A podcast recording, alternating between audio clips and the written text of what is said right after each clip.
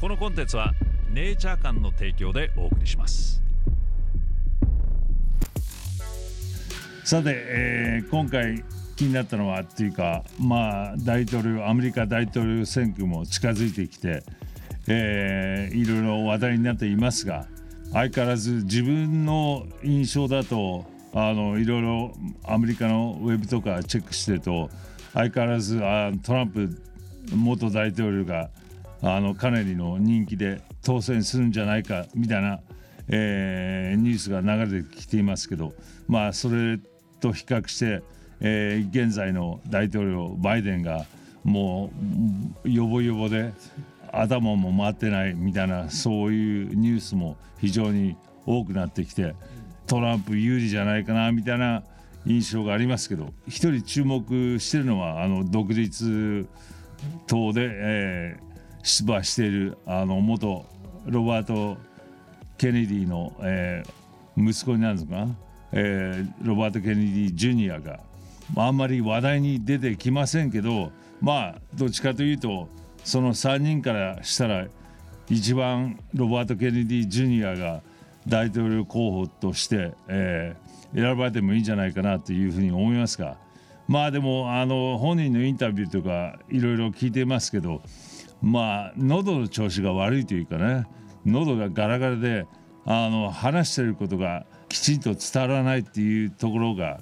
まあ彼のマイナス点になるのかな。まああとプラス独立党なんであの共和党民主党と違ってお金の周りがあまり良くないのでまあメディアに出るのもちょっと少ないじゃないかなというふうにも思いますけど。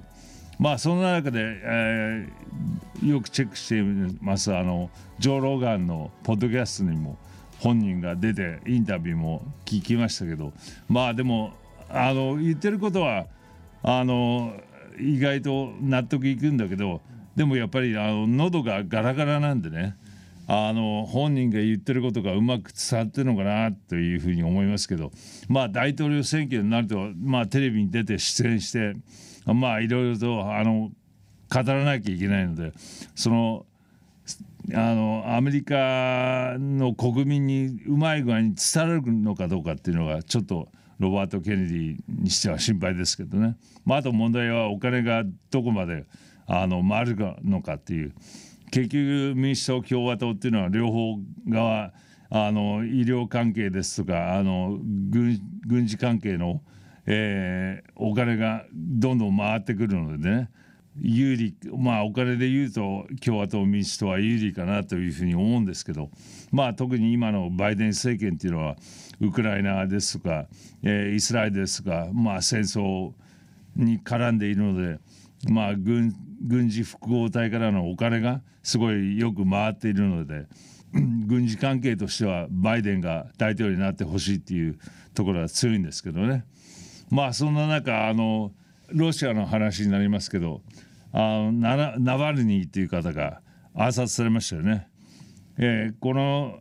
暗殺事件ももしかしてあの西洋の、えー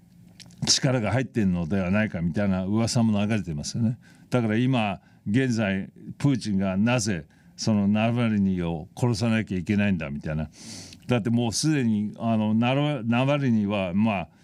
プーチンのあの敵っていうふうに散々言われてましたけどまああの牢屋に捕まってもうモスクワからもう1,000キロも2,000キロも離れたシベリアの方に閉じ込められた人物でまあプーチン的には何のあのメリットもないわけですよね本人をこう殺しても。でまあ死んだ後にはすぐ西洋系のニュースではなあのプーチンが殺したみたいなあの話題がどんどんどんどん出てきてですねだからタイミング的になんでこんな時にプーチンがナバルニーを暗殺しなきゃいけないのかっていう疑問が多く出てきてまあその暗殺されたっていうもう数日後にはもうバイデンがあのウクライナに対しての支援をまた増やそう増やさないといけないみたいな、えーそんなあの話をしていましてもうどう考えても僕もこれあのチェックしててなんかあのあまりにも都合良すぎるのではないかということであの何のあの根拠もなしに、まあ、根拠はまあいっぱいあるかもしれないけどあのプーチンのせいにするっていうのもちょっとおかしいなっていうふうに思いますけどね皆さんはどう思うでしょうか。えー、プーチンナバルニー、えー、そしてアメリカの大統領選挙どうなることやら。まああと11月ですけど選挙は行われるのはまだまだ、時間ありますけど。まあ民主党がねそうこのバイデンで行くのかまたバイデンをあの引き下げて他のあのカリフォルニア州知事を出すんではないかみたいな噂も流れてますけど。まあカリフォルニア州知事も大したことないのでまあ両方ともまあ民主党はどうかなっていうふうに今の副大統領もあのあんまり人気がないのでね今回の、えー、選挙に関しては共和党が強いんではないかなというふうに僕は個人的に思いますけどね。皆さんはどう思うでしょうか？暗殺したとはやっぱりさすがには言ってないっていうかあの、ま、自然、ね、自然死というか、まあ、散歩の後に気分が悪くなって倒れたっていう。いう話ですけどね。まあでもアメリカっていうか、うん、あの西洋のメディアはみんなプーチンが殺したみたいな、うん、絡んでるみたいな噂はどんどん流れてますよね。うん、はい、でもタイミング的にプーチンがこのタイミングで牢屋にも入ってる男をなんで殺すのかっていうのがちょっと疑問に思いますけどね。はい。本日紹介するネイチャー館の商品は CBD グミ手軽に CBD を摂取できるグミタイプで毎日美味しく必要な量の CBD を摂取することができます。ジューシーで一口に高品質かつ THC ゼロの CBD オイルが配合されておりオイルの持つ独特の風味やカプセルタイプが合わなかったという方におすすめ。1粒 10mg25mg の CBD オイルを含む2タイプがありご自身に合った摂取量でお選びください。そして CBN オイル。ヘンプに含まれるカンナビノイド THC の酸化分解によって生成される CBN オイル。ネイチャー間の 10%CBN オイルは高品質のカンナビノール CBN と純粋なオーガニック MCT キャリアオイルを組み合わせたオイルです。専門家による抽出とろ過が行われ検出されないレベルの THC0.01% が保証されています。体内のエンドカンナビノイドシステムと総合作用し心理的機能へ働きかけることで効果が認められ睡眠補助として世界中で使用されています。毎日のニーズを満たす一品としてぜひお試しください。現在このチャンネルをご覧の皆様にお得なクーポンを公開中です。セール商品にも併用可能です。心身のリラックスやストレス緩和不眠の緩和などの効果を期待できるということで世界中で注目を浴びる中厚生労働省の認可を受けた CBD 商品を試せるお得なチャンス詳細については下の概要欄をチェックしてください。前回のあのまあプーチン絡みで、えー、インタビューの、はい、タッカーさんのインタビューで、ええ、まさかのデイブとアリーこの2人があのインタビューの評価が低いのに驚いてますともう少し詳しく考えを聞きたかったっすみたいな。なるほどまあ僕は全部あのインタビューを見てないので何とも言いませんけどまあアリー曰くあの全然大したインタビューではないっていうふうにおっしゃってましたけどね。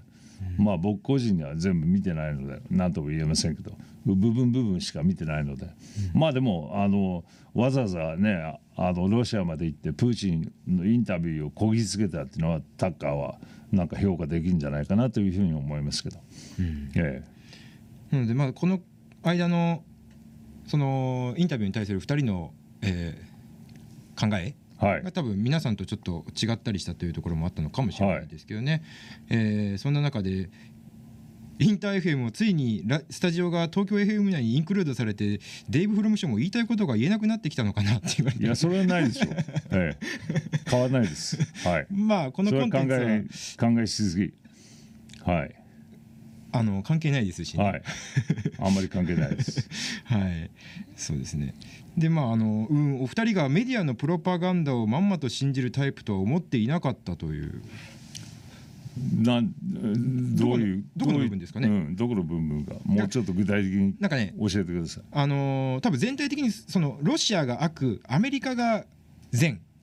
みたいなふうにおそらく聞こえたの？いやそんなことは全然ないですよ、ええ、今のバイデンに比べたらプーチンはよっぽどあの優れてるだというふうに思いますけどね、うん、私は、え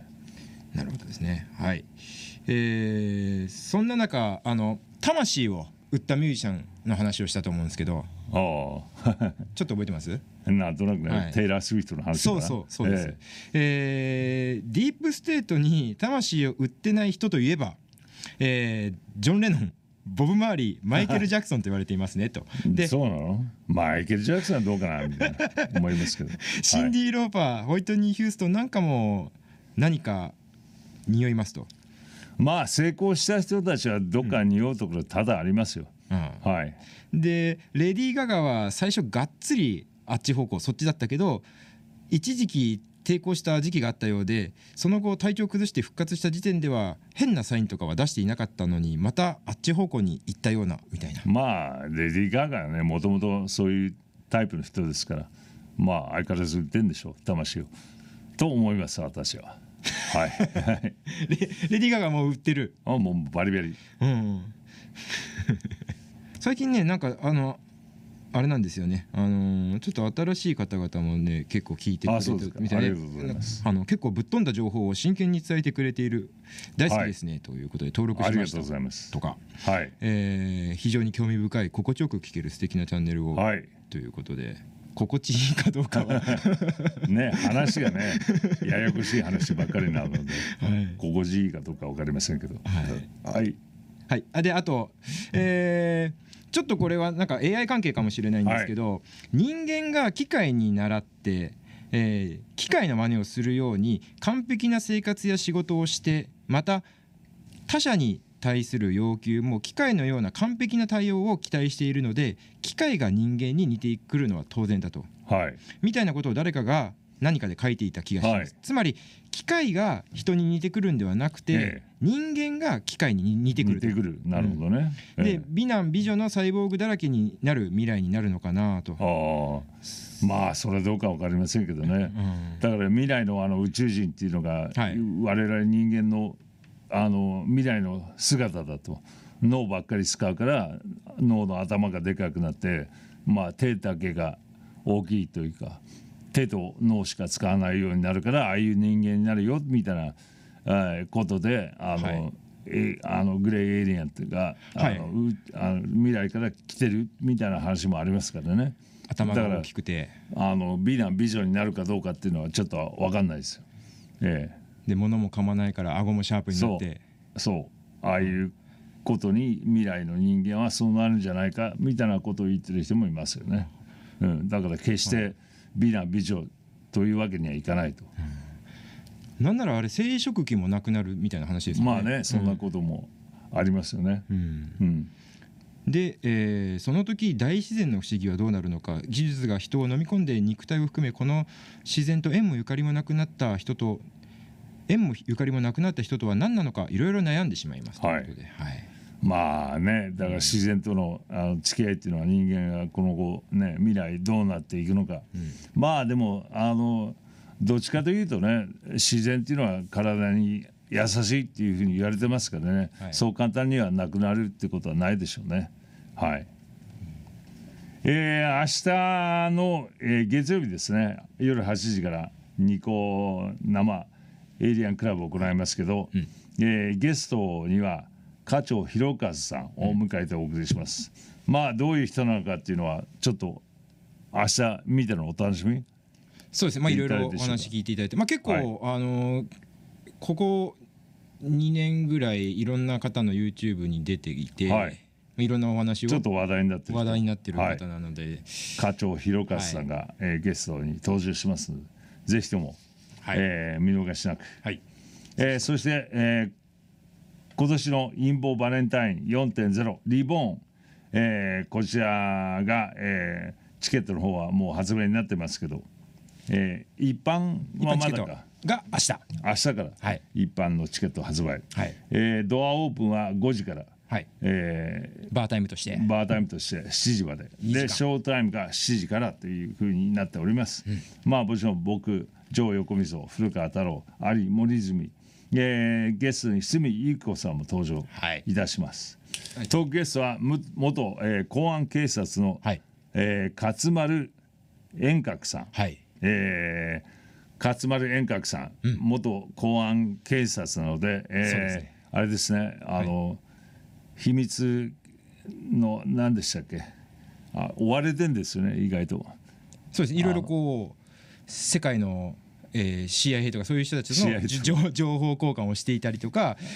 まああのー、だからあ公安警察関係とか、はい、CIA の方はお断りっていうふうになってます。そうです。あと、はい、まあ、社会活動をされてる方々は、あのー公安の方々の捜査の対象になる、はい、横溝さんとか結構危ないかもしれない。あそうなの。気をつけて ください。はい、えー、その他ライブゲストとして、え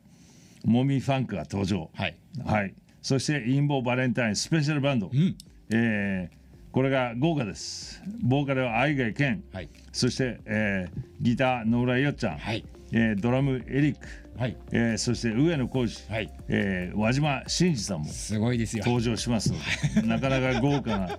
えー、バンドになっております、うん。えー、ぜひとも注目してください。はい、はい